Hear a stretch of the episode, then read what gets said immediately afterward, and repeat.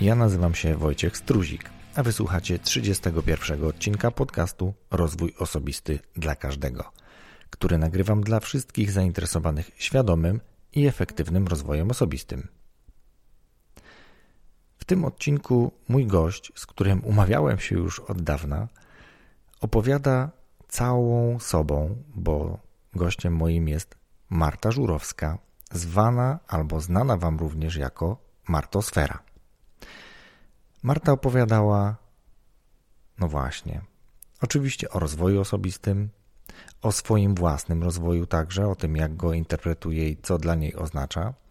Opowiadała o swojej nowej drodze, opowiadała o hmm, emocjach trochę, trochę o wsparciu lidera, wsparciu szefa, o tym, czym na co dzień się zajmuje. Dużo opowiadała i bardzo ciekawie o frisie.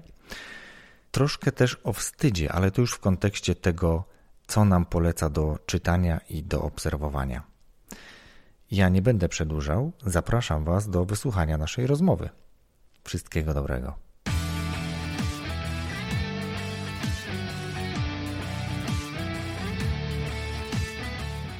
Cześć Marto, cieszę się, że udało nam się spotkać w podcaście. Cześć, bardzo mi miło, dziękuję za zaproszenie. Wreszcie. Wreszcie. Super, dobra Marto, to w takim razie przedstaw nam się, czy słuchaczom, czym się zajmujesz. Na co dzień pomagam szefom zwiększyć skuteczność ich działań liderskich, czyli innymi słowy, kiedy szef jest tym szefem świadomym i wie, że może zrobić o wiele więcej dla siebie i dla swoich ludzi, to wtedy kontaktuje się ze mną i pracujemy nad e, jego mocnymi stronami, żeby były jeszcze bardziej mocne, ale też nad tymi, które się mówi, że to jest obszar do rozwoju.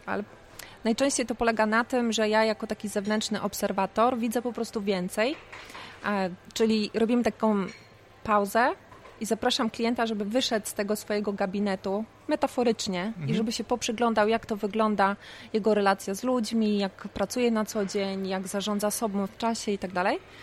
No i okazuje się, że dzięki temu, że, że sobie porozmawiamy, no to ten szef widzi nowe kierunki rozwoju, którym ja mu towarzyszę. A dodatkowo, jeżeli ma taką chęć, to też yy, szkolę jego zespół z komunikacji i ostatnio uknęłam taką metaforę, że burzymy mury i z pozostałych cegiełek robimy mosty komunikacyjne. I to mi się tak strasznie podoba, bo każdy z nas robi mury, świadomie czy nie, malutkie, duże, ale każdy z nas ma jakieś mury, czyli nasze przekonania, jakieś nasze obawy, wątpliwości. I po takich szkoleniach rzeczywiście widać różnice, więc to się taka robi taka pozytywna fala zmian i no i fajnie, i kocham to, co robię. Dobrze, to obawiam się o to, że jak teraz zapytam cię o pasję, to powiesz, że to właśnie to, co przed chwilą powiedziałaś. Więc jaka jest twoja pasja? Tak, to jest to. No, po prostu jara mnie rozwój osobisty swój i moich klientów, a zupełnie tak poważniej, to mam taką wewnętrzną misję, że chciałabym pomagać ludziom, stawać się, stawać się coraz lepszymi, być takiej lepszej wersji siebie, przy czym ja rozumiem tą lepszą wersję siebie jako taka bardziej autentyczna, pewna siebie, silna, taka, która rozumie swoje potrzeby i potrafi o tym mówić. To są osoby, które mają odwagę powiedzieć: OK, nie jestem doskonały, doskonała, to jest w porządku. Teraz pracuję na tym, żeby, żeby mnie się lepiej żyło, żeby ludziom się ze mną lepiej żyło. No i tak samo na, na tej części zawodowej. Jeżeli jest ze mną taki szef, szefowa, to oni naprawdę zazwyczaj mówię, to są świadomi ludzie, to mają taki jeden cel. Oni chcą się lepiej porozumieć, chcą lepiej pracować dla swoich ludzi, innymi słowy, chcą im lepiej służyć. I z takimi ludźmi ja chcę pracować, bo wtedy jest sens. Oni sobie pracują krok po kroczku, wiadomo, raz do przodu, raz do tyłu, jak to w, w, takich e, pracach i to też jest ważne, żeby dać sobie takie przyzwolenie na popełnianie błędów i po prostu powiedzieć sobie tak, uczę się, popełniam błędy, naprawiam je, uczę się dalej. I znowu popełniam inne błędy. Dokładnie. I to jest, po prostu nie ma idealnego szefa. Nie ma. Mhm. Cały czas możemy dążyć do doskonałości, ale jej nie ma. Mhm. Marto, e, zanim w ogóle to tak czuję się w obowiązku powiedzieć, że siedzimy znowu w Lulu Cafe mm. i może być słychać trochę tło. Mam nadzieję, że ono nie będzie dzisiaj bardziej przeszkadzało niż kiedykolwiek. No ale skoro już e, rozmawiamy i ty powiedziałaś, że jara cię twój rozwój to porozmawiajmy o tym Twoim rozwoju. Jak Ty widzisz swój rozwój? Kiedy tak świadomie zaczęłaś się rozwijać? Bo nie wiem, czy kojarzysz, ale to motto w tym podcaście to jest, że ja go nagrywam dla tych wszystkich zainteresowanych świadomym i efektywnym rozwojem osobistym, więc porozmawiajmy o Twoim świadomym rozwoju. Pamiętam oczywiście, słucham Twojego podcastu i polecam. E, tak wrzucam też u siebie na stronie często informacje, bo, bo warto. Dziękuję. Um, kiedy świadomie? Hmm, dobre pytanie. Myślę, że 12-13 lat temu. E, pamiętam, miałam takie szkolenie z asertywności i to mi pootwierało bardzo oczy i okazało się, że są sposoby na to, żeby powiedzieć innym ludziom, czego potrzebuję, w taki sposób, żeby ich nie urazić. I to było dla mnie takie objawienie. I chyba tak, to myślę, że wtedy, chociaż Będę się też trzymać wersji, że od zawsze chciałam się rozwijać, ale to jest takie moje świadome, świadome za dorosłego życia wspomnienie, to, to to szkolenie z asertywności. Super. Czyli to było 12 lat temu i co w międzyczasie się działo? Jak ty oceniasz teraz y, ten swój rozwój? Jak widzisz? Co, jakie wskazówki dałabyś tym, którzy chcą właśnie świadomie się rozwijać? O, tak mhm. wiele znowu w jednym pytaniu. Mhm. No, to jest też taki, taka niekończąca się opowieść. Um, Wskazówka do rozwoju. Myślę, że największą lekcją, taką największą lekcją pokory, którą odebrałam, to było to, że pomimo dobrych chęci dalej popełniałam błędy. I to, I to było coś, co jakby świadomość tego, że tak jest, po prostu jako ludzie tak mamy, pozwoliło mi pójść dalej. Bo nie wiem, czy też tak masz, być może słuchacze też tak mają od czasu do czasu. Istnieje takie zjawisko jak samobiczowanie się czyli ojeju, znowu coś źle zrobiłam, mhm. ojeju, źle powiedziałam i tak dalej. Znowu na ostatnią chwilę zrobiłem odcinek. No, na przykład.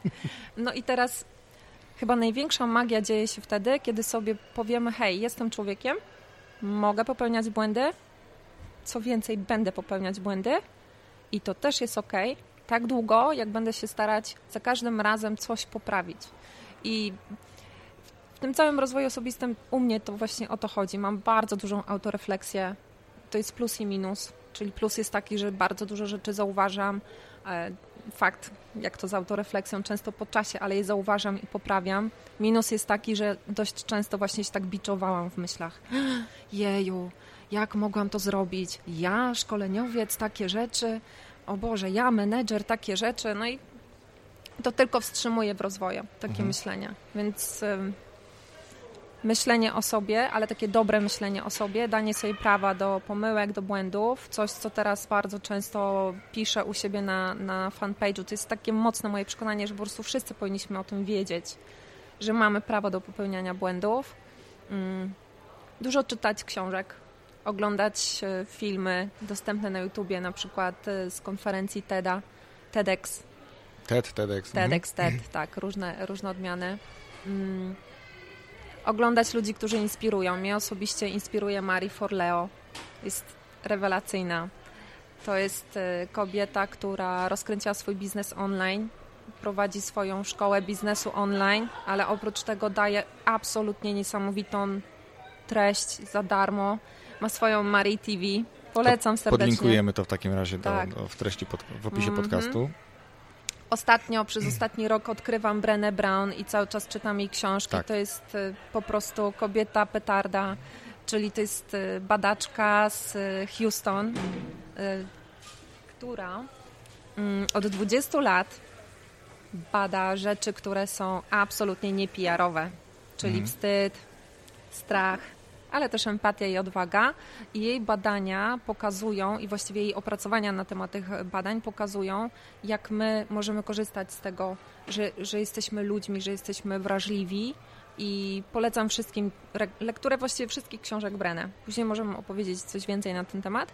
Mm, cóż jeszcze? Ostatnio czytałam, a właściwie słuchałam Miłosza Brzezińskiego. Świetne polecam. Na przykład budowanie relacji czy głoskologia. Mhm. Świetne mhm. książki. Mam jego książkę gdzieś, w, nawet chyba zacząłem. Dobrze, wiesz co, bo powiedziałaś kilka ciekawych rzeczy, do których chciałbym się odnieść. I pierwszą rzeczą, do której się odniosę, to jest autorefleksja, ponieważ sam bardzo Kiedyś, no właśnie, kiedyś znacznie częściej bardziej regularnie, dziś rzadziej, ale nadal uprawiam autorefleksję i dla mnie autorefleksja była bez mała przełomem w mojej postawie i w moim również rozwoju, który przez kilka lat zahamował, żeby nie powiedzieć nawet uwstecznił się ale od momentu, kiedy dotarło do mnie i to dzięki znowu tutaj powiem Darkowi Użyckiemu i jego książce mm, Czy jesteś tym, który puka, on tam jakby też bardzo ciekawie o tym pisze i to jest taka podręcznikowa książka, przynajmniej dla mnie osobiście też polecam i mogę ją tu też przypomnieć znowu. ale ta autorefleksja daje mnie bardzo wiele i widzę, że tobie również, więc to jest jakby jedna taka rzecz, o której możemy trochę więcej powiedzieć, czyli jak ty konkretnie praktykujesz swoją autorefleksję, jak ona się u ciebie objawia. Mhm. Mm, to może powiem, jak to wygląda teraz, ponieważ to mhm. się zmienia w czasie. Obecnie czytam, myślę, tak z pięć książek na raz. I ze względu na to, że one są zbliżone tematycznie, to, to dzieje się jakaś magia. Co, co, jakiś czas mam taki aha moment. I to już jest, to jest to jest trochę na zasadzie takiego już zmęczenia trochę organizmu. Już czasami mam dosyć i mówię, Boże, niech w końcu się okaże, że jestem w czymś taka super, że hura.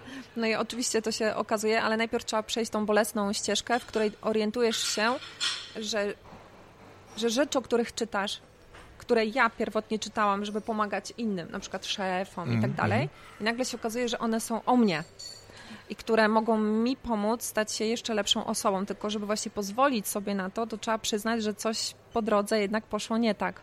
No i to jakby radzę sobie z tą autorefleksją i tak sobie to pracuję, że, że robię sobie mini notatki na ten temat. Albo ostatnio robię po prostu mapę myśli. Jeżeli coś czytam w temacie, to po prostu zaznaczam hasła, które, które pomagają mi zrobić taki porządek w myśli, bo um, ja tak mam, że, że myślę na zasadzie skojarzeń i to się w stylach myślenia nazywa wizjoner, czyli myślę bardzo ogółem.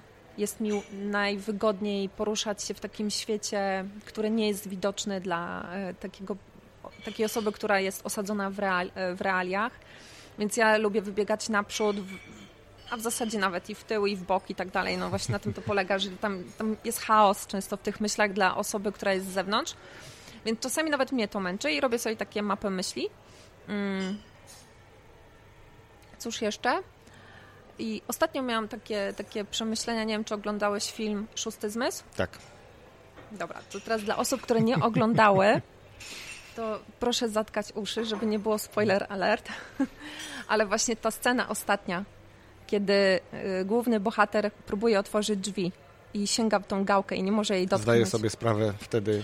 Dokładnie. Nie powiemy co, ale my tak. wiemy o co chodzi, więc obejrzyjcie. Stary film, ale bardzo dobry. Ostatnio cały czas chodzi za mną taka myśl, że właśnie co czytam jakąś książkę, to mam właśnie takie objawienie tego typu, że to Jezu, przecież to było o mnie. Mhm.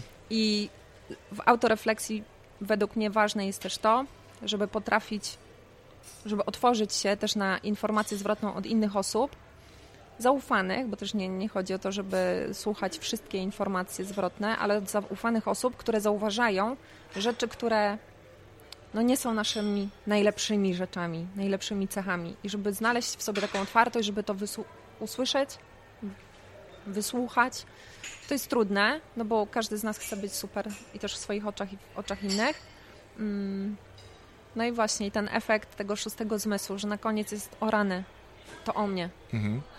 Cieszę się, że powiedziałaś dokładnie, jak wygląda u Ciebie autorefleksja, dlatego że myślę, że ważne, żeby każdy wypracował swoją, czy swoją metodę pracy właśnie tej, tej autorefleksji. Niektóre osoby mówią, czy, czy Darek na przykład pisze też, że dobrze jest mieć e, czas, czy to rano, czy wieczorem, kiedy możemy się sami skoncentrować, mieć ten czas tylko dla siebie kiedy możemy niczego innego nie słyszeć, nie widzieć, usiąść sobie samemu, właśnie fajnie, że też powiedziałaś, z notatkami, wynotować sobie na przykład ważne dla nas rzeczy, co ja dzisiaj ciekawego zrobiłem, albo co miałem zrobić, a nie zrobiłem, e, komu pomogłem, etc., etc. To jakby mhm. takich pytań kluczowych może być bardzo wiele, w zależności od tego, na jakim etapie, czy to własnego rozwoju, czy życia, rozwiązywania swoich problemów jesteśmy. I to jest właśnie ciekawe, że i ważne, żeby podkreślić, że jeśli praktykować autorefleksję, to taką, żeby nam było z nią dobrze, żebyśmy nie posługiwali się regułą dotyczącą, czy zaczerpniętą od kogoś, tak od początku do końca, tylko żebyśmy poprzez różne testowanie doszli do własnej metody pracy z autorefleksją, czy Tak. do własnej autorefleksji. Dobrze to ująłeś. Mhm. To jest bardzo ważne to, co mówisz, bo nie ma jednego złotego środka.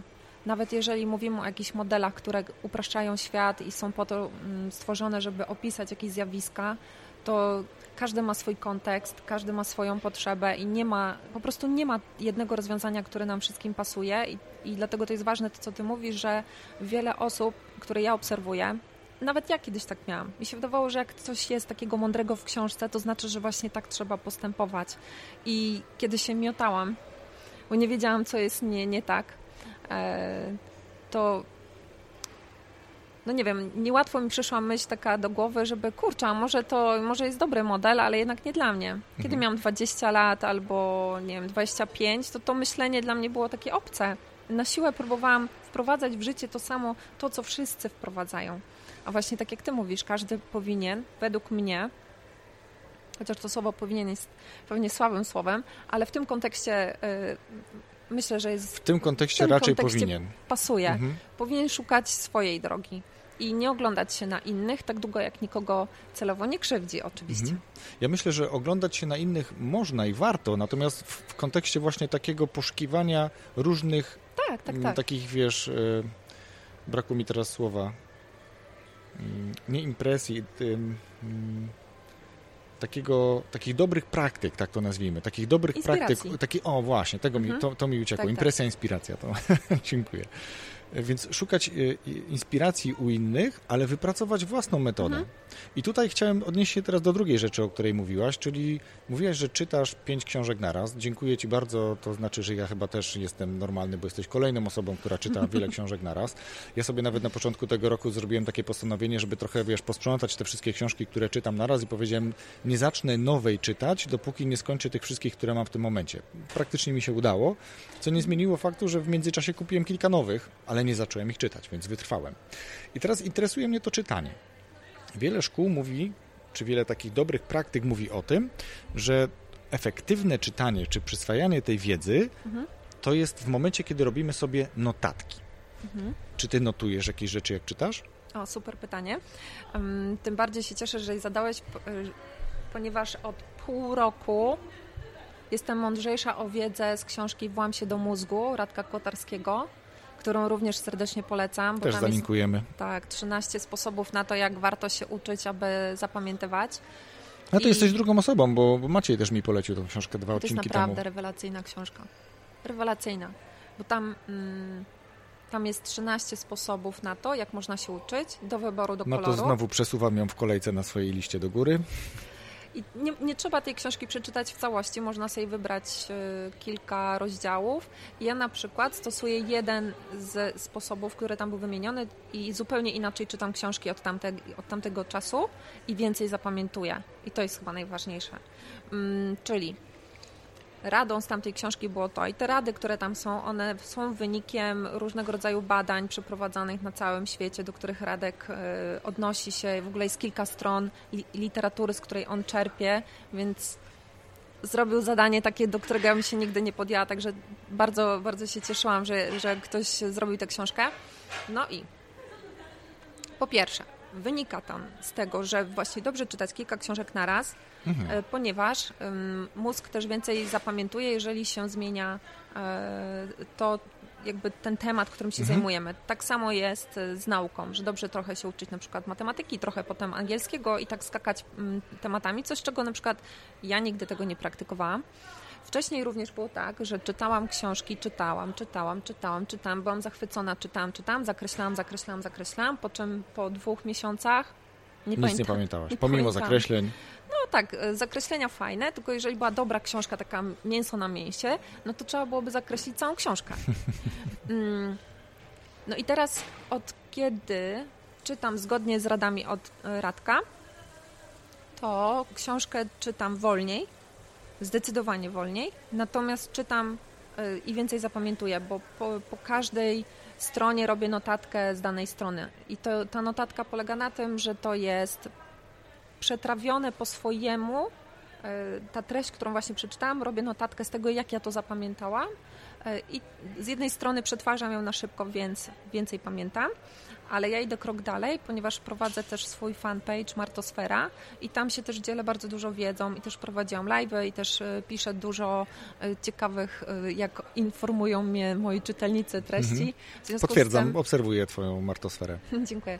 No i do czego zmierzam, to też kiedy piszę post, to jest kolejny raz, kiedy przetwarzam te informacje, więc znowu więcej zapamiętuję, więc jest bonus taki, że dzielę się tą wiedzą, więc ktoś inny może czerpać inspirację i też y, podjąć swoje y, kroki y, po swojemu w tym rozwoju osobistym, się zainspirować, albo po prostu sobie przeczytać, albo, a, znaczy, a z drugiej strony ja coraz więcej zapamiętuję, więc tak to u mnie działa. Mhm.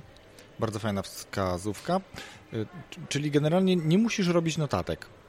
Nie, robię notatki na bieżąco, mhm. kiedy bo, czytam. Bo teraz rozumiem, że tą notatką to jest też to, że robisz później na przykład jakieś podsumowanie, robisz posta i tak. to się jakby dodatkowo jeszcze tak, tak, utrwala. Tak, ale jak, czy, jak, czytam książkę, to na przykład mam takie kartki post-it mhm. E, w różnych um, kolorach, w różnych rozmiarach, bo po prostu sprawia mi to przyjemność, że, że nie są takie same, mhm. to już jest takie bardziej moje. I zawsze robię not, e, notatkę. W związku z tym 10 stron polskiego tekstu zwykłej, takiej przeciętnej książki A5 potrafię czytać 20 minut, czyli trochę długo, bo czytam i notuję, ale też czytam mm, książkę Brené Brown, która jest jeszcze nie przetłumaczona na język polski. To jest e, Dare to Lead i ta książka to jest, to jest właśnie książka, gdzie jest mięso na mięsie. To jest o zarządzaniu, o przywództwie, o tym, jak e, pracować z ludźmi i po prostu tam 10 stron, nie dość, że jest po angielsku, ale dobrze, e, znam angielski, jeżeli chodzi o, o, czytanie i tak dalej, więc tu jeszcze mam komfort, ale żeby później to przetrawić po swojemu i przypisać, to jest 40 minut na 10 stron. Ale wiem, że po prostu ja to zapamiętuję. Warto. Mhm. Tak, na pewno. Mm-hmm. Tak, korzystajcie. Ja widziałem e, książki e, na przykład Dominika Juszczyka, który pokazał mi jedną książkę, ja ją sfotografowałem i wrzuciłem do posta e, odcinka, gdzie z nim właśnie rozmawiam, no to tam tak naprawdę myślę, że dwa razy więcej stron przez te właśnie wkładki tych różnych wlepek, tych postitów i takich zaznaczonych fragmentów, które go interesują i co było też ciekawe, to są książki, bo książka rozwojowa jak gdyby ma to do siebie, że możesz po pierwsze, bardzo często nie musisz czytać od dechy do dechy, to jest jedna rzecz, tylko czytasz obszar, który w danym momencie Ciebie interesuje, ten obszar rozwoju na przykład. Mhm. Druga sprawa, możesz do niej wrócić za rok, za dwa lub za pięć i ta sama ten sam temat, ten sam obszar jest przez ciebie inaczej interpretowany i dostrzegasz zupełnie nowe rzeczy, zupełnie tak. jakby interesujące cię w tym momencie właśnie. Mam absolutnie tak samo. No to super, to, to, to jest bardzo prawidłowa rzecz. Uspokoiłaś mnie tym, że czytanie kilku książek to jest dobre, że czytanie powoli to jest dobre, bo ja miałem taki obszar, taki, taki moment, kiedy mówię, Jezu, jak ja powoli czytam te książki, mhm. może sobie kupię jakiś kurs szybkiego czytania, ja będę szybał, czytał szybciej ale dociera do mnie coraz więcej takich informacji, takich badań, że to jest tak naprawdę trochę bzdura, bo czytanie szybkie to może mm, tak zwanego harlekina, kiedy ta treść nie jest istotna i możesz przerobić faktycznie tą stronę jakoś bardzo szybko, natomiast wartościową książkę trzeba czytać powoli, żeby ją przyswoić, żeby ta wiedza w tej głowie została. Więc to szybkie czytanie, jeżeli ktoś jest zainteresowany szybkim czytaniem, to niech się najpierw przygotuje i poczyta i poogląda, co to w ogóle jest i, i czy warto. No dobrze, a teraz y, y, powiedziałaś trochę o tej swojej martosferze. Ja już kilka razy zaglądałem tam i czytałem y, naprawdę ciekawe posty, co po niektóre nawet jak miałem chwilę, to udało mi się skomentować, to tam pewnie tam tak, coś tak, tam, doceniam. pamiętasz.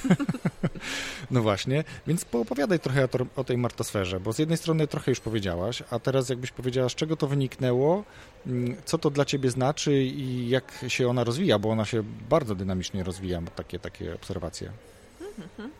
Dziękuję, dziękuję. No dobrze, to mm, strona powstała dwa lata temu. Z bardzo banalnego y, powodu. Mm, to muszę się cofnąć jeszcze, y, jeszcze bardziej w czasie. Dwa lata temu dwa i trzy miesiące temu w sumie, tak jakoś będzie, bo to był maj, mm, stałam się certyfikowanym trenerem metodologii Freeze. Mhm. To jest metodologia, która bada styl myślenia, czyli styl myślenia odpowiada na pytanie, w jaki sposób myślimy, jak podejmujemy decyzje i w jakich warunkach najlepiej nam się pracuje. To do Freeze'a jeszcze wrócimy. Dobrze, mhm. ale teraz, y, bo to jest istotne dla tej mojej strony. Tak. w październiku były, był robiony taki festiwal Freeze. To jest robione raz do roku, może czasami dwa razy do roku, mhm. kiedy wszyscy trenerzy Freeze realizują w tym samym czasie szkolenia z no właśnie z użyciem tej metodologii. To jest bardzo fajna sprawa. Mówię, to jest co roku około października, więc jeżeli ktoś będzie zainteresowany, to warto wyglądać, bo wtedy w bardzo, bardzo ciekawej cenie można pozyskać kawał, kawał dobrej wiedzy. No, do czego zmierzam? Ja się zgłosiłam i chciałam przeprowadzić to szkolenie i banalna sprawa, żeby móc promować to wydarzenie, musiałam mieć fanpage. Po prostu. W związku z tym założyłam fanpage i nie miałam na niego żadnego pomysłu. Mm, nazywałam go roboczo szkolenia z Martą, ale zupełnie poważnie, ja nie miałam w ogóle żadnego pomysłu na to. Nie miałam w ogóle żadnego, e, żadnej wizji, nie miałam apetytu na to, żeby robić coś więcej. To miała być zwykła taka robocza strona. Mhm.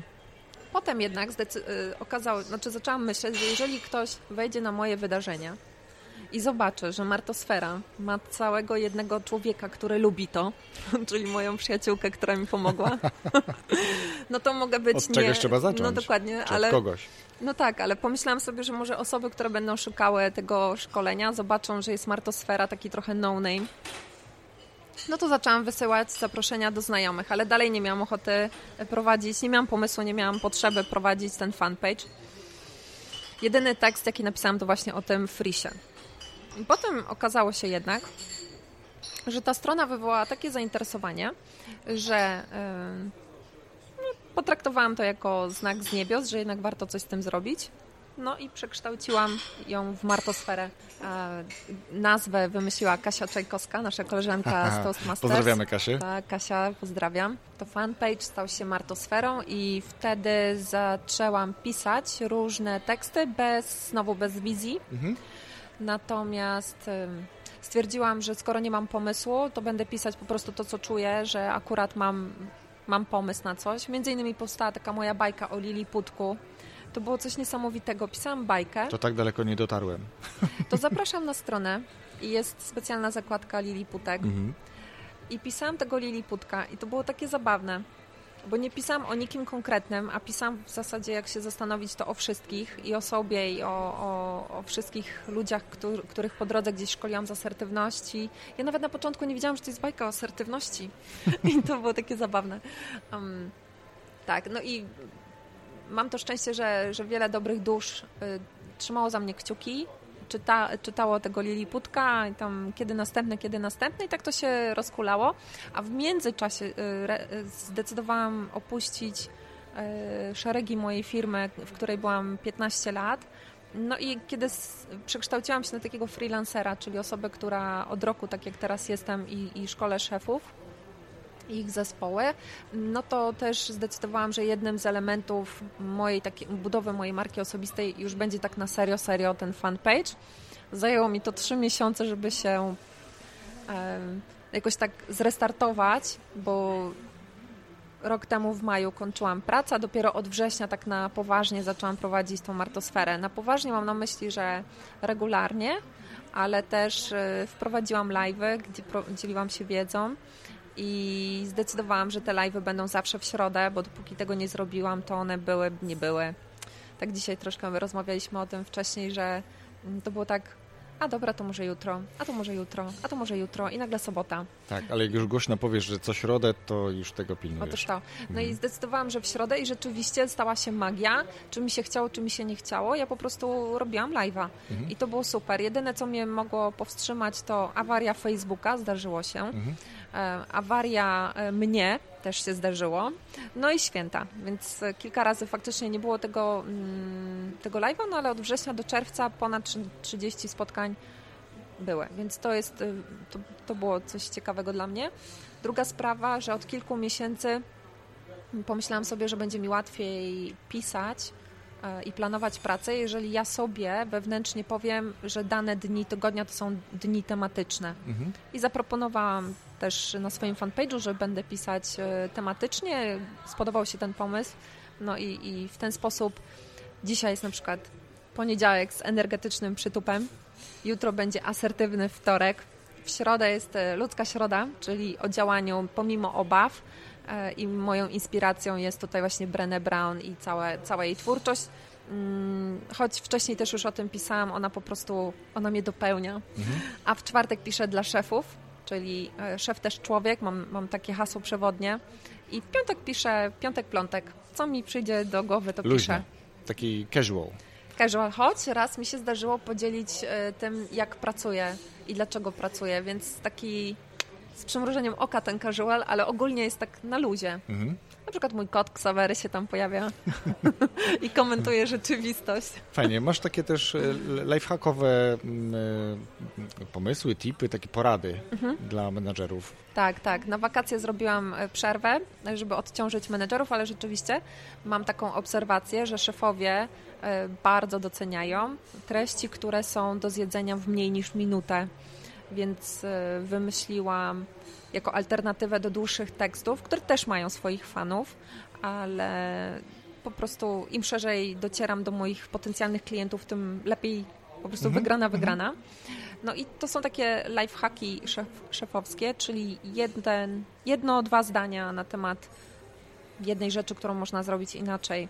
I to jest bardzo ciekawe, bo też publikuję to na, na Facebooku i na LinkedIn i tam, na, tam rzeczywiście kolega, który, z którym nie miałam już kontaktu od dawien dawna, on właśnie mnie kojarzy, że robię martosferę właśnie przez te lifehacki. Mhm. I to jest super. No widzisz, bo to jest też taka, taka rzecz, która zakorzenia się czasami w głowie, jeżeli widzisz hashtag lifehack i tam później jakiś temat, o którym właśnie piszesz w tym, e, w tym lifehacku, tak? Mhm. to jest coś, co mnie akurat też utkwiło w głowie, bardziej niż... Ja, ja, zdecydowanie też wolę krótkie treści, czyli ja jestem tym, który woli to przeczytać szybko, krótko, nie ma Jasne. czasu. Jak jest duży post i go rozwijam, to tak, hmm, dobra. Jak jest faktycznie ciekawy, to go sobie przeczytam, a jak taki, który już być może nic nowego mi nie powie, to po prostu niestety go mijam. No tak Oczywiście. mam i tacy też są. E, ale wiesz co, e, lifehacki fajne i, i za nie sam osobiście dziękuję, też mam okazję być szefem, więc czasami tam coś no, korzystam super. z tego. To może jednak sierpniu znowu je e, szybciej wznowię. Nie no, zrób sobie wakacje, wróć do tego we wrześniu. Ale chciałem teraz nawiązać do, mm, do Frisa i zadać Ci pytanie, czy zanim stałaś się trenerem Frisa, bo jesteś nim, mhm. tak, to czy zrobiłaś sobie test i on Ci jakby pomógł w tym, żeby taki kierunek, a nie inny działań podjąć? Jak, jak Ty w ogóle przyjęłaś tego Frisa? Jak to się u Ciebie odbyło? Mhm. Mm, z Frisem to była ciekawa sytuacja, ponieważ ja rok wcześniej certyfikowałam się w innym narzędziu, e, w, w rolach zespołowych Belbina. Też bardzo fajne narzędzie, bardzo mi się podobało. A moja koleżanka z zespołu na szkoleniu, w którym miała okazję uczestniczyć, dowiedziała się o takim narzędziu Freeze. Mhm. I to ona się certyfikowała pierwsza. Ona się w ogóle za, e, zakochała w tym narzędziu. To jest e, Karina e, Klar-Świderska, która, z którą miałam przyjemność pracować. I tak naprawdę to dzięki niej dowiedziałam się o Frisie. Ona też w naszym zespole zrobiła mm, mi i jeszcze jednej dziewczynie, która, która była w naszym zespole, Mm, zrobiłyśmy sobie takiego frisa razem. Ja byłam szefową e, tego, tego właśnie malutkiego zespołu, więc cieszyłam się, że dziewczyna od nas nam takie rarytasy przynosi. No i tak się zaczęło. Potem się, mm, potem, potem się dowiedziałam, że jest możliwa certyfikacja w Poznaniu, ale e, nie do końca byłam przekonana, czy to jest coś dla mnie już wtedy, bo mhm. jeszcze moje, moje serce biło żywo w kierunku ról Belbina ty, tych ról zespołowych. Natomiast hmm, przypadek, nie przypadek, ciężko powiedzieć, ale na Toastmasters, tam gdzie, tam, gdzie chodzimy na tym klubie mówców i, i liderów, e, poznałam osoby, które właśnie też zamierzały się certyfikować z Frisa. I po prostu tyle razy wszechświat mi mówił freeze, freeze, freeze. Nie można że, było tego Że stwierdziłam, wchodzę pominąć. w to. Mhm. Tak, także wszystko, wszystko, wszystko jest po coś. No i od tego czasu po prostu mm, darzę Frisa ogromnym uczuciem, ponieważ tak bardzo mi pomógł w komunikacji z innymi, tak bardzo mi pomógł, żeby zrozumieć siebie, jak ja pracuję, jakich, jakich potrzebuję narzędzi pracy, jakiego rytmu pracy, jakich partnerów w biznesie potrzebuję, jakim ja mogę być partnerem w biznesie. Zarówno mówi o mocnych stronach, jak i tak zwanych długich ogonach, mhm. czyli pewnych cechach, które w przesycie już nie są takie fajne. Mm, ale też robi dużo dobrego w zespołach, które szkole to jest To jest magia. To właśnie jakbyś trochę y, przybliżyła, dlatego że kilku gości bliżej było do Galupa, ale znają też Frisa. Fris jakby jest porównywalny z Galupem, że jest takim trochę bardziej polskim odpowiednikiem tego. Tam z kolei jest mowa o talentach. A teraz jakbyś powiedziała więcej, bo pytałem, co ci ten Fris dał, czyli jakbyś mm, powiedziała, że no właśnie, co ci dał, czyli jak on działa? Bo ja przyznam osobiście trochę mało wiem, poza tym, co powiedziałem przed chwilą, że to jest porównywalne tak, do, do, do, do tego galupa, ale no, no, za mało wiem, więc powiedz mi więcej. Jasne. Dobrze, to najpierw zacznę od tego, że jeszcze nie robiłam sobie testu galupa, ale wiem o czym mówisz mhm. i twoi słuchacze, jak rozumiem, też będą wiedzieli, bo słuchali poprzednich odcinków. Ci, którzy znają galupa na pewno. Mhm. Dobra, mm, to teraz y, freeze. Freeze to jest y, polskie narzędzie, mhm. które zostało y, stworzone przez Anię Samborską-Owczarek. Genialną kobietę. Po prostu petardę, która szukała dawno, dawno temu narzędzia, które pokazałoby na polskiej populacji, w jaki sposób podejmujemy decyzje. No i nie znalazła takiego narzędzia. To jest, ja powiem to krótko, Ania, mhm. E, Ania nam opowiadała na certyfikacji, to um, myślę, że, że kiedyś może będzie twoim, twoim gościem, to wtedy więcej opowie. Niewykluczone. Mhm. No i teraz tak, e, Ania, to tak brzmi prosto, że to wymyśliła takie narzędzie, ale to zajęło około 10 lat zbieranie informacji, stworzenie tego narzędzia i to jest narzędzie, które jest niezwykle rzetelne psychometrycznie, czyli innymi słowy pokazuje to, co ma pokazać. Tak jak termometr się pokazuje mhm. temperaturę, mm, tak to pokazuje to, co ma pokazać, czyli w jaki sposób podejmujesz decyzję w swoim preferowanym, dominującym stylu. Mhm. A tych stylów jest cztery według, e, według narzędzia, które, które mm, stworzyła Ania. I teraz jeszcze tylko dodam, to nie jest tak, że Ania wymyśliła style myślenia, mhm.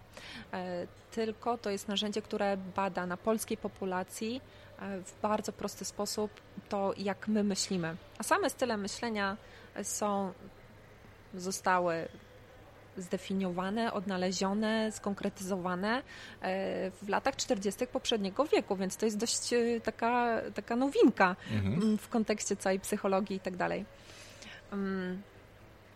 I dlaczego, dlaczego mi się podoba ten freeze? Po pierwsze, on jest bardzo trafny i jest narzędziem, które skupia się na naszych potencjałach i nazywa rzeczy, które są czasami trudno, trudne do uchwycenia, ale dzięki temu, że nazywa je w prosty sposób, pomaga nam mm, żyć na większej petardzie, po prostu korzystać z naszych potencjałów. Mhm. No i teraz te cztery style myślenia, one się zaczynają od czterech tych cyfr freeze, czyli fakty, relacje, idee, struktury. Mhm. I to są cztery perspektywy poznawcze, według których my filtrujemy świat, czyli każdy z nas, ja czy ty, czy też y, każdy ze słuchaczy ma swoją preferencję, w jaki sposób najlepiej podejmuje mu się decyzje. Mm, no to pokrótce omówię e, te, te style. E, styl myślenia na fakty, czyli tak zwany zawodnik, to jest osoba, która do podejmowania decyzji najchętniej e, wzięłaby tylko i wyłącznie fakty, jak sama nazwa wskazuje, i ze wszystkich dostępnych informacji, które są faktami, wybiera powiedzmy 3-4, które, które uważa za, za, takie najbardziej istotne, nadaje im priorytet, trach, ciach, ciach i podejmuje decyzję. Czyli to jest osoba, która jest raczej tu i teraz, która chce bardzo szybko przejść do działania i jest też e, bardzo efektywna, ponieważ e, jak cytuję jedną z zawodniczek, mówi Marta, jak ja mam coś w kalendarzu, to ja się nie zastanawiam, czy mi się chce to zrobić. Ja to po prostu robię. Mhm. I to jest taka super moc zawodników, że są bardzo skoncentrowani na cel. Następny to, jest, y, to są relacje i osoba, która myśli w ten sposób, czyli w tej perspektywie relacji, nazywa się partnerem. Mhm. Partnerzy z kolei myślą intuicyjnie. To są osoby, które patrzą na świat z taką myślą, że świat jest coś więcej niż suma faktów. To są osoby, w których supermocą jest to, że dążą do zrozumienia, e, co kieruje innymi ludźmi i oni na dzień dobry w swoich ustawieniach fabrycznych, jak to się mówi, mają bardzo wysokie kompetencje społeczne. I te osoby, ja na nich mówię, to jest taki klej zespołu. To są osoby, które zauważają, co się dzieje w zespole na poziomie nawet takim emocjonalnym. Mhm. O wysokiej inteligencji emocjonalnej, można powiedzieć zapewne. Być może tak można powiedzieć. I teraz trzecia osoba to jest e, z tej czwórki, to jest wizjoner, czyli e, osoba, która myśli w perspektywie idei. To jest osoba, tak jak wspomniałam wcześniej, to ja jestem reprezentantką takiego stylu myślenia. Okay. To, to są osoby, które myślą mm, tak ogółem. Mhm. To są osoby, które bardzo lubią tak inaczej, ich supermocą jest to, że są bardzo elastyczne, jeżeli chodzi o zmiany, są otwarte na zmiany i potrafią generować bardzo dużo pomysłów, czasem nawet w sposób pewnie y, aż mhm. niekontrolowany. No i teraz dzięki temu taki wizjoner ma taką łatwość w wydawaniu strategii, kierunku rozwoju danego przedsięwzięcia. To jest świetna osoba, która się sprawdzi na początku takiego projektu, bo sypie pomysłami koncepcyjnie bardzo dużo. Mhm. E, czwarta osoba to jest badacz, to jest osoba, która myśli w perspektywie struktur i to jest osoba, która ma taką taką potrzebę wewnętrzną, ale też takie ustawienia swoje fabryczne na to, żeby zrozumieć, co z czego wynika. To jest osoba, która patrzy na świat i widzi, co jest nie tak, co nie działa, dlatego że ona po prostu tak, tak pomaga, mhm. naprawiając to, co nie działa. Czyli na przykład, jeżeli on, ta, taka osoba usłyszy rzecz y, nieracjonalną, to wewnętrznie będzie taki miała sprzeciw, bo to jest po prostu niezgodne z informacjami, które posiada. To są osoby, które bardzo dążą do tego, żeby zrozumieć, tak jak mówię, co z czego wynika, w związku z tym mają ogromny apetyt na szczegóły. No i teraz te wszystkie style myślenia one tworzą też style działania, czyli każdy z nas ma swój preferowany styl myślenia, czyli każdy z nas tej czwórki, e, jeżeli nic nas nie ogranicza, jesteśmy sami dla siebie, to lubimy podejmować decyzje w jeden z tych sposobów. Mhm. Potrafimy we wszystkich się odnaleźć, ale jeden jest taki dominujący. nasz, dominujący. Mhm. Dlatego się też mówi często, że to jest naturalny styl myślenia. I kombinacja tych czterech stylów myślenia e, nazywana jest stylem działania. I każdy z nas ma znowu taką różną mieszankę i o ile styl myślenia jest e, sprawą, która się nie zmienia, tak jest, tak jest uznane, że jest niezmienny w czasie, czyli od dzieciństwa do, e, do dojrzałości raczej nie ulega znaczącym zmianom. zmianom. Mhm. Dzięki. To o tyle styl działania już może się zmieniać w czasie. I teraz mam na myśli czas, e, to są, to są lata, to nie jest tak, że rano mam taką, a wieczorem mam tak. Mhm. Mm, wszystko zależy od tego, w jakim jesteśmy środowisku, e, jakie mamy potrzeby, w które perspektywy nam służą bardziej, które nam się przydadzą do wykonywania na przykład obowiązków i tak dalej. Mhm. Więc wiedza o tym, jaki mamy styl myślenia, e, daje nam później też informacje o tym, w czym jesteśmy mocni, ale w czym też mamy ograniczenia. I teraz e, każda cecha, którą my posiadamy jako ludzie, e, może mieć pozytywny, ale też i negatywny wydźwięk. Pozytywny, czyli to są te nasze supermoce, czyli coś, za co ludzie wiwatują i chcą nas mieć w zespole i tak mówią, jeju, jeju, oj tak, ja chcę właśnie, Wojtek, bądź z nami w zespole, bo ty umiesz to, to, to i tamto, to ta sama cecha e, w tak zwanym przesycie albo wykorzystana w nieodpowiednim momencie może powodować, że będą, ojeju, nie, to absolutnie tej osoby nie chcę tutaj. Mhm. No i teraz to świetnie brzmi, kiedy mówimy tak luźno, ale wiemy, że w zespołach właśnie tak to wygląda. Kiedy się komunikujemy z kimś, to mamy tak, tak zwany flow, tak? Albo na osobą, przykład albo nie, nie ma mamy. tego zupełnie. Mhm. No i teraz często jest tak, że gdy nie mamy tego flow, to jest takie przekonanie, że to z tą osobą coś jest nie tak. No bo przecież ja, ja znam swoje intencje, ja wiem, że ja chcę dobrze, ja rozumiem, ja znam swój tok rozumowania, w związku z tym wszystko jest w porządku po mojej stronie ale nie znam po drugiej stronie. I czasami jest też, y, czasami tak jest, że ludzie po prostu, jeżeli nie rozumiem kogoś, to znaczy, że z tą osobą coś jest nie halo. Mhm. No i kiedy na przykład poznają osoby w zespole, poznają tego Frisa, zaczynają rozumieć, a to ty się dlatego tak zachowujesz, bo ty tego potrzebujesz, bo ty wtedy jesteś najbardziej wydajny. A rozumiem teraz, to ty zadajesz tyle pytań, bo ty nie próbujesz mi udowodnić, że ja nic nie wiem, tylko ty się próbujesz dowiedzieć, żeby podjąć jak najbardziej racjonalną decyzję. W porządku, to ja teraz Ci pomogę. No i trochę brzmi magicznie, ale tak się naprawdę dzieje. A w momencie, kiedy no, Ty znasz swojego Frisa, znasz mhm. wyniki jakby tego badania i pracujesz w zespole, które, który nie miał tego, no tak. i ty masz świadomość tych swoich mocnych i słabych stron w tej komunikacji i w sposobie podejmowania decyzji, ale ten ktoś nie wie, jakie są twoje mocne mhm. strony i ty z kolei nie wiesz, jakie są jego. No możesz się domyślać generalnie, jeżeli to znasz. Tak. No i jak ja mogę wykorzystać tą wiedzę na temat swojego sposobu podejmowania decyzji, tego jakim jestem, w stosunku do innych, którzy nie wiedzą ani mojego, ani swojego. Dobra. Mm, to pierwsza rzecz, która przychodzi mi do głowy, to to, że jeżeli wiem, co jest moją mocną stroną, mhm. znam zadania, w których po prostu właśnie czuję też to flow, bo to flow nie jest tylko w kontekście komunikacji z kimś, ale też zadań. Czyli wiem, które zadania wykonuję z mniejszym użyciem energii, a wykonuję je bardziej efektywnie. Mm, to ta świadomość może pomóc mi, żeby świadomie wybierać zadania, które będę realizować. Na tyle, na ile mam na to wpływ. wpływ. Mhm. To jest pierwsza rzecz. Druga, jeżeli zespół nie zna Frisa, nie, nie rozumie tych różnic, to nic nie stoi na przeszkodzie, żeby o nich opowiedzieć. E, po swojemu, mhm. po takim szkoleniu z e, komunikacji, gdzie właśnie, które jest oparte na metodologii Freeze, ludzie tak naprawdę dość szybko przechodzą na taki język użyteczny. Dlatego też mówiłam, że to narzędzie jest bardzo proste, bo ono też y, tak jest skonstruowane, żeby móc już korzystać, jakby zbierać owoce z tego natychmiast, mhm. żeby nie, nie doktoryzować na tym, co autor miał na myśli. Dlatego też to jest zupełny e, fakt. Osoby, które są u mnie na szkoleniu, wracają później do siebie, do swoich biur e, i są tak zachwycone, że inne osoby z innych zespołów mówią do swoich szefów, to my też chcemy, mhm. bo oni są tacy zachwyceni. I oni cały czas mówią, co to jest ten zawodnik, co to jest ten badacz, ja też chcę wiedzieć. I to jest takie fajne.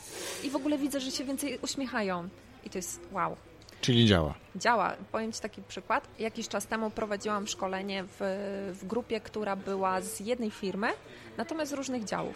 I był tam pewien człowiek, nazwijmy go niech Jan. Nazwijmy Jan. go niech Jan. będzie Jan Nowak. Jan Nowak. Tak. Skąd wiesz, że to był Jan Nowak? Rozszyfrowałem cię. Dobra. Więc to był Jan Nowak. I Jan Nowak, przedstawiając się na początku, mówi, że jest oazą spokoju i tak dalej. No i wszyscy w śmiech. A ja tych ludzi nie znałam. W związku z tym od razu już wiedziałam, że skoro Beka. się śmieją, to po pierwsze się lubią, bo to był śmiech taki mimo wszystko życzliwy, ale po drugie on nie jest oazą spokoju. No i rzeczywiście on mm, mówił, że, że, że zdarza mu się reagować tak impulsywnie. Impulsywnie i, i no i tak głośno. Mhm. I też potwierdzały to inne osoby, że tak miał. Po szkoleniu z Frisa, gdzie dostał swoją własną analizę i też swój własny raport, bo każdy, y, każdy w momencie, kiedy za, jeżeli zespół też się szkoli nie tylko z tej metodologii, ale również robi sobie badania, co jest rekomendowane, to każdy dostaje swój własny raport. Co się okazuje? I to jest informacja po trzech miesiącach od szkolenia, mhm. Y, że ten człowiek ów Jan Nowak, tak jak wcześniej, kiedy coś go irytowało, drażniło, potrafił się szumnie wypowiadać, jak bardzo świat jest niesprawiedliwy mhm. i na mhm. czym onże stoi, tak teraz jego jedyną frustracją jest mhm. I to jest koniec, zrozumiał. I to dostaje informacje od jego y, współpracowników, którzy są zaskoczeni i nawet się go pytali, słuchaj, co, co się stało? On tak, nic, po frysie zrozumiałem, dlaczego tak miałem. Mhm. Czyli mówisz, że się nie zmieniają te sposoby od, od, od, małego, tak zrozumiałem o tym, jak mówiłaś, ale przybywa ta świadomość, która powoduje, że reakcja może być zupełnie inna. O, no tak, Czyli na przykład bardziej pożądana, czy chętniej przyjmowana przez otoczenie, środowisko, współpracowników, podwładnych tak, być super może. Super to powiedziałeś, bo ja w ogóle mam taką mantrę, że ja decyduję, jak ja reaguję, ty decydujesz, jak ty reagujesz. Mhm. I teraz, żeby mieć w pełni, bo my decydujemy, jak reagujemy, świadomie bądź nie. I Freeze jest jednym z tych narzędzi, które powoduje, że zaczynamy właśnie świadomie reagować na rzeczy, które być może wcześniej były poza naszym, e, naszym spojrzeniem. Mhm. Sam fakt, że zaczynamy rozumieć, że są pewnego rodzaju mm, zależności, są różnego rodzaju e, przyczyny i skutki tego, jak się zachowujemy, i one często są niezależne od tego, że ja, Marta, jestem ja, Marta. Mhm tylko po prostu na dzień dobry dostałam pewien y, pakiet właśnie startowy. W tej wersji fabrycznej? Tak, ustawienia fabryczne dostałam takie i mogę przez całe życie jechać i udawać, że zakryć sobie uszy, oczy i la la la, ja nic nie wiem, ja nic nie wiem, tak się urodziłam, heja, heja, tak. Mm, tylko, że no nie wiadomo, gdzie dojadę z, z takim nastawieniem, a im więcej mam tej świadomości, to jest trochę tak, jakbym wyostrzała sobie y, widzenie. Mhm. I teraz, no żal tego nie robić. Jasne. Bo jak raz sobie wyostrzysz i zobaczysz, ile cię omija, no to później to, To jest a propos też tego rozwoju autorefleksji. No w momencie, kiedy się zorientujesz, że, y, że, że te takie właśnie wyostrzenie sytuacji poprawia ci jakość, nie jakość, tylko jakość twojego mhm. życia, no to chcesz tego robić więcej. I dlatego polecam Frisa, bo jest, bo jest prosty i on robi różnicę naprawdę już na, od razu. No to myślę, że jeżeli ktoś będzie zainteresowany, to będzie miał kontakt Polecam do Ciebie. Za chwilkę, to, za chwilkę to też y, ubierzemy, ale też może pewnie o Frisie trochę więcej poczytać, też spróbujemy jakieś tam informacje podpiąć pod, y, pod posta, bo, bo, tak, bo tego można wiem, znaleźć tak, mhm. na stronie fris.pl. Dobra. To teraz jeszcze jakbyś Marto powiedziała, mówiłaś, że dużo czytasz, czytasz pięć książek naraz. To jakbyś powiedziała teraz, jaką pozycję, które, nie wiem, w ostatnim czasie, czy kiedykolwiek przeczytałaś, które byś w ogóle poleciła słuchaczom? Co było trudniejsze? Co było trudniejsze? Pytanie o książkę czy o pasję? Nie o to, że kiedykolwiek. Mm. A, no właśnie. Dobrze, no to o książkach Brené Brown mówiłam. Polecam serdecznie mm, wszystkie jej książki. Jakby nie ma się co ograniczać, po mhm. prostu. Zacząć od z wielką odwagą i przejść przez wszystkie. E, natomiast książka, która jako pierwsza odmieniła moje życie, to jest Myślenie pytaniami Mary Adams. To jest książka, która pokazuje, w jaki sposób możemy posterować naszym nastawieniem. Jest opisana w taki sposób, że się nie mogłam po prostu no nie mogłam się oderwać od tej książki, bo to jest zrobione na zasadzie historii faceta, który właśnie przechodzi kryzys w pracy, jest blisko wypalenia, e, wypalenia zawodowego, jest zirytowany i podrażniony, z jakimi to e, idiotami przyszło mu pracować. E, chce rzucać tę robotę, ale jednocześnie wie, że w domu też mu się nie układa i po prostu stresuje go to, że żonie musiałby przyjść i powiedzieć, że, że odchodzi z pracy. Mhm. I na to wszystko pojawia się niczym taki anioł jego szefowa, która no, mówi, zanim podejmiesz jakieś decyzje, e, to spotkaj się z pewnym człowiekiem. No i ten, ten człowiek to jest e, coach, konsultant, mhm. osoba, która przekazuje pewną ideologię, pewną mm, też opartą na metaforze, ideologię e, mówiącą o tym, że e, to, w jaki sposób my się nastawiamy na jakąś rzecz, w jaki sposób myślimy, to jest, e, to jest odpowiedź na pytania, jakie sobie stawiamy w głowie. I po prostu wstrząsnęło mną to na Ciekawe. tyle, że, że do dzisiaj to pamiętam, polecam wszystkim. To jest książka, która naprawdę robi robotę. Mm, przykład możemy nawet powiedzieć taki banalny. Mm, jeżeli jedziesz, jeżeli jedziesz w korku i się irytujesz, no to to jest twoja decyzja mhm. na to, co cię spotyka. Ale w tej książce jest to pokazane w ten sposób, że to jest twoja odpowiedź na pytanie, które sobie postawiłeś w głowie. I teraz prawdopodobnie, prawdopodobnie pytanie brzmi, za jakie grzechy? Dlaczego mnie to spotyka? Ja się dzisiaj śpieszę. Dlaczego wszyscy dzisiaj musieli akurat wyjechać? Dlaczego ci tam stoją i nie jadą? Jezu i Jaki tak masz na to wpływ, nie? Otóż to. I więc odpowiadając sobie na te pytania, prawdopodobnie wejdziemy w ten, w ten poziom frustracji, który no tak de facto w niczym nam nie pomaga, ale no tak mamy jako ludzie często.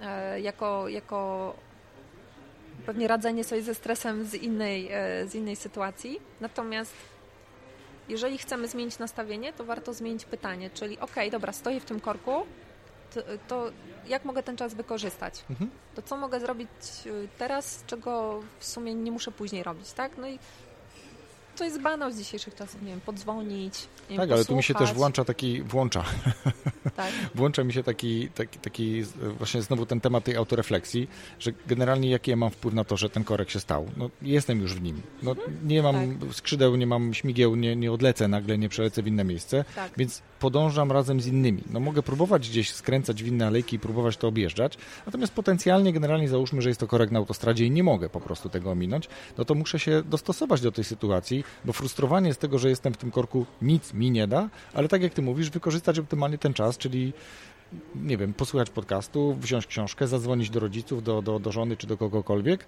tak żeby ten czas w jakiś sposób omilić i ten korek się rozładuje, no bo tak jak mówię, no co mi, co mi da, że ja się będę frustrował? No oczywiście, że pierwsza reakcja jest taka, o kurczę, korek, nie? No ale no i co dalej? No. no. Właśnie mm, od kiedy, od kiedy zaczęłam słuchać podcastów czy audiobooków, to przyznam, że zazwyczaj korki czy jakieś dłuższe trasy właśnie nie są mi straszne. No to więc... ja chcę powiedzieć, że raczej się cieszę, jak no przystanę ja w jakimś korku, że mogę dokończyć odcinek jakiś. Tak, tak, tak, więc ja mam podobnie tutaj pod tym względem. Mm, no ale na przykład patrząc na obszar zawodowy, ile razy w ciągu dnia coś nas coś jest już taką, taką kroplą, która gdzieś tam przepełnia tą czarę goryczy, tak? Mówimy sobie, ja za jakie grzechy, no nie? Dlaczego ja to muszę powtarzać 10 razy? Dlaczego oni tego nie rozumieją? O, a dlaczego to spotkanie mi wrzucają na ostatnią chwilę? I cały czas zadajemy sobie podświadomie takie pytania, mhm. które generują w nas dodatkowe zdenerwowanie.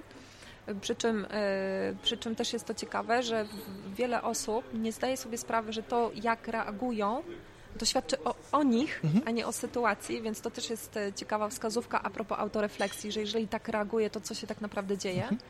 Mm, ale właśnie, jeżeli sobie zadam pytanie, ok, to dlaczego ci ludzie nie rozumieją? Co ja mogę zrobić, żeby im pomóc to zrozumieć?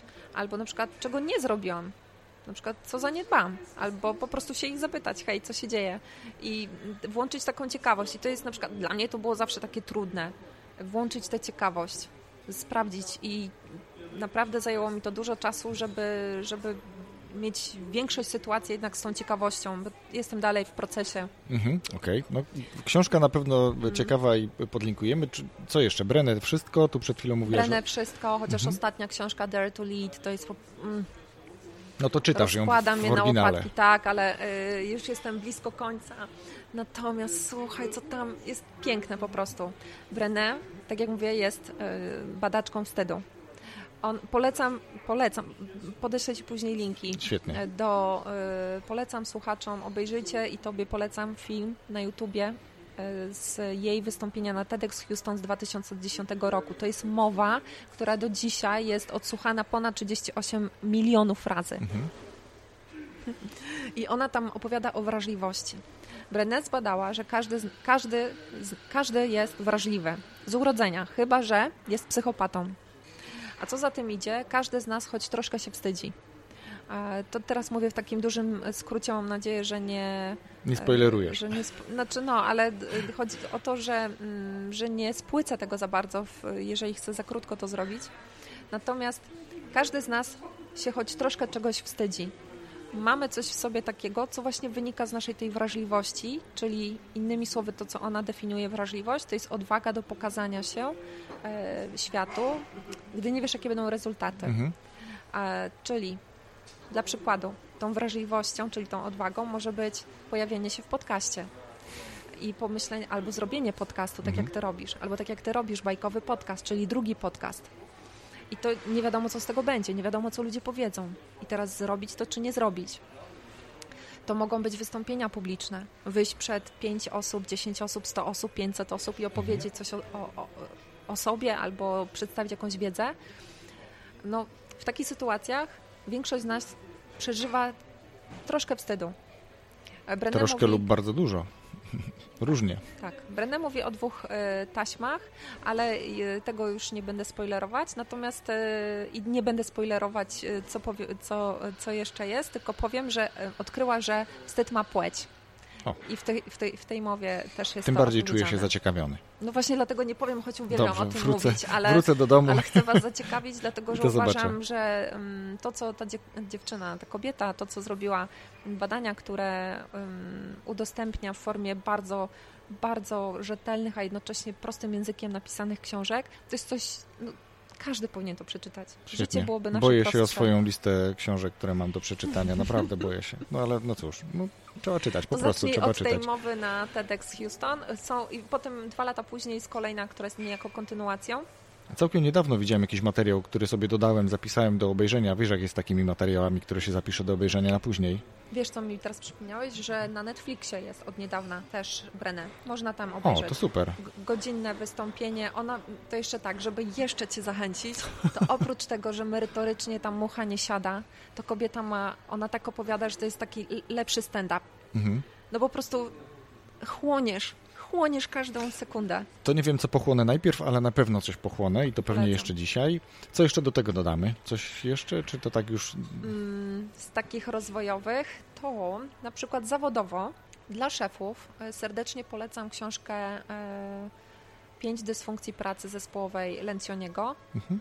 Świetna książka. Pokazuje, jak y, zbudować zaufanie w zespole, jak prowadzić y, konfrontację w zespole, przy czym słowo konfrontacja, ten konflikt, ono ma złe skojarzenia, prawda? Raczej się kojarzy to negatywnie tak, tak. z niemiłą sytuacją, mhm. ale nie tyle, że niemiłą, to jeszcze z takim obrzucaniem się winą i tak dalej. Brakiem zaufania absolutnym. To tak mhm. tak jest interpretowane, bo tak. To konfrontujemy, czyli wyjaśniamy dwa różne stanowiska. Ja mówię o tej patologii, czyli w momencie, kiedy mamy wrażenie lub pewność, że ktoś oszukuje z tych mhm. osób. I to jest wtedy konfrontacja. Natomiast ja rozumiem konfrontację jako do wyjaśnienia, do powiedzenia rzeczy, które nie zostały powiedziane lub zostały źle zinterpretowane. Tak, to, to, jest moja interpretacja no tego. dokładnie tak. Y, Lencioni, on też, Patryk Lencioni, on mm, opisuje to też w formie świetnej historii, mhm. a później na koniec, y, y, ja to słuchałam w audiobooku, czyli na 5 godzin, 4 godziny to jest historia, którą się słucha jak lepszą opowieść, a potem przez godzinę jest takie merytoryczne podsumowanie, co się tak naprawdę wydarzyło. Świetne.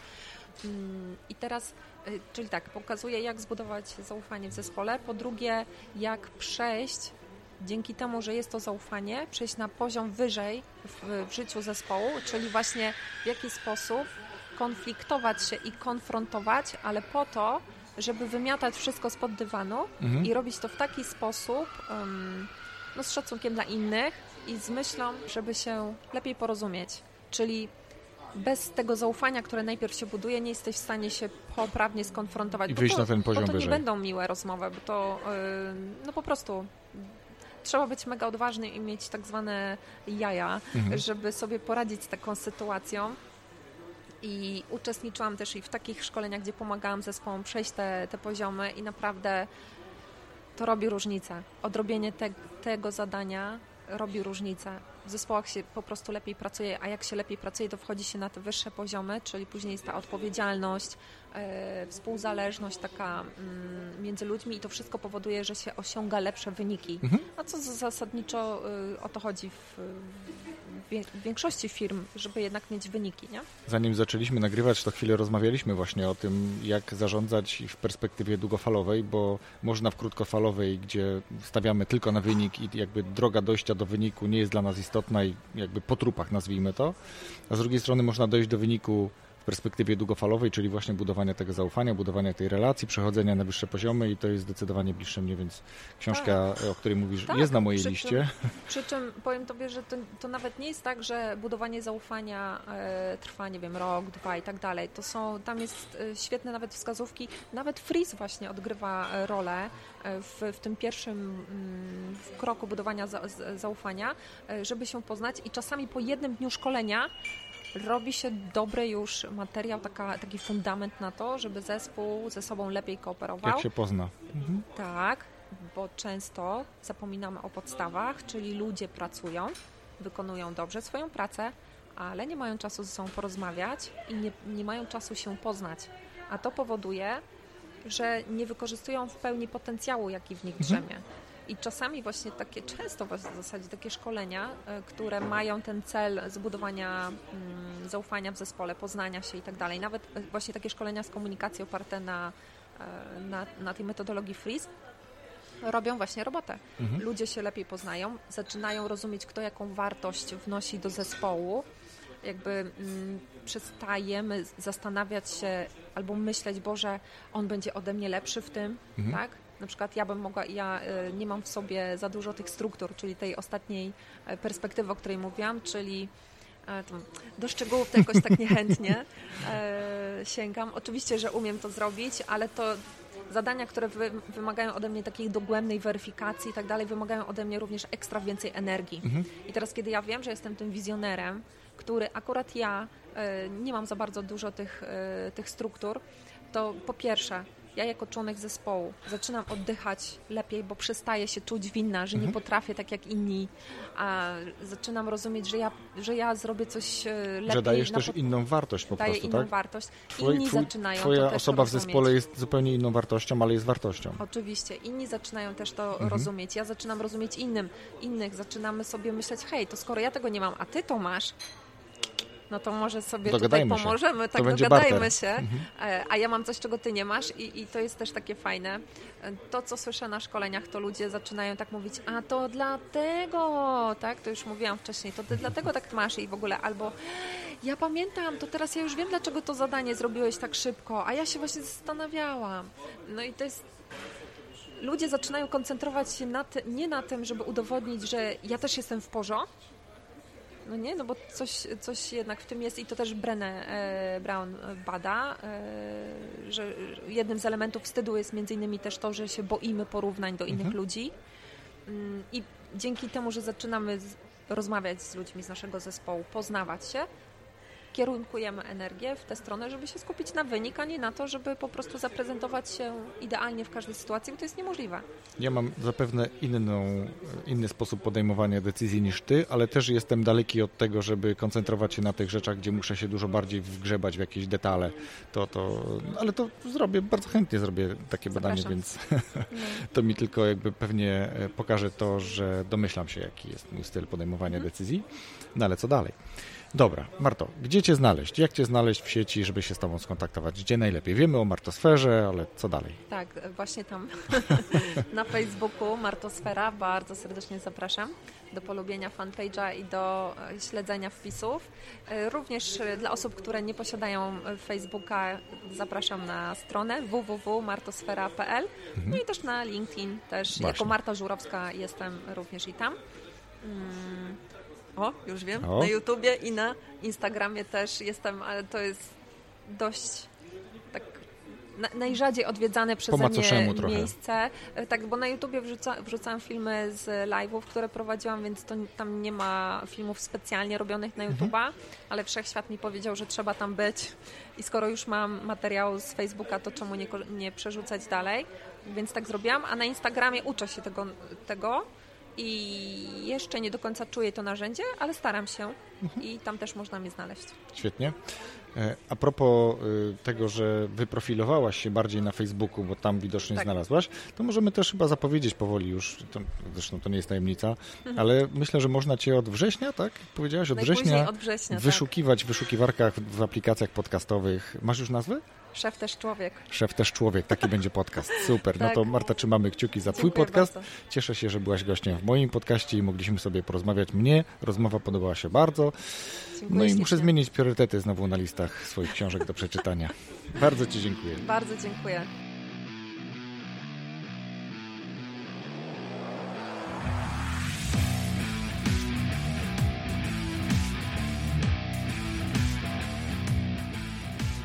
Jak już przesłuchałem tej rozmowy, to przy zamkniętych oczach widziałem, jak Marta opowiada całą sobą, jak ona żyje tym, o czym mówi, jak żyje swoją martosferą, jak dużo energii i serca wkłada w posty, które przygotowuje, jak starannie i mozolnie buduje swoją społeczność.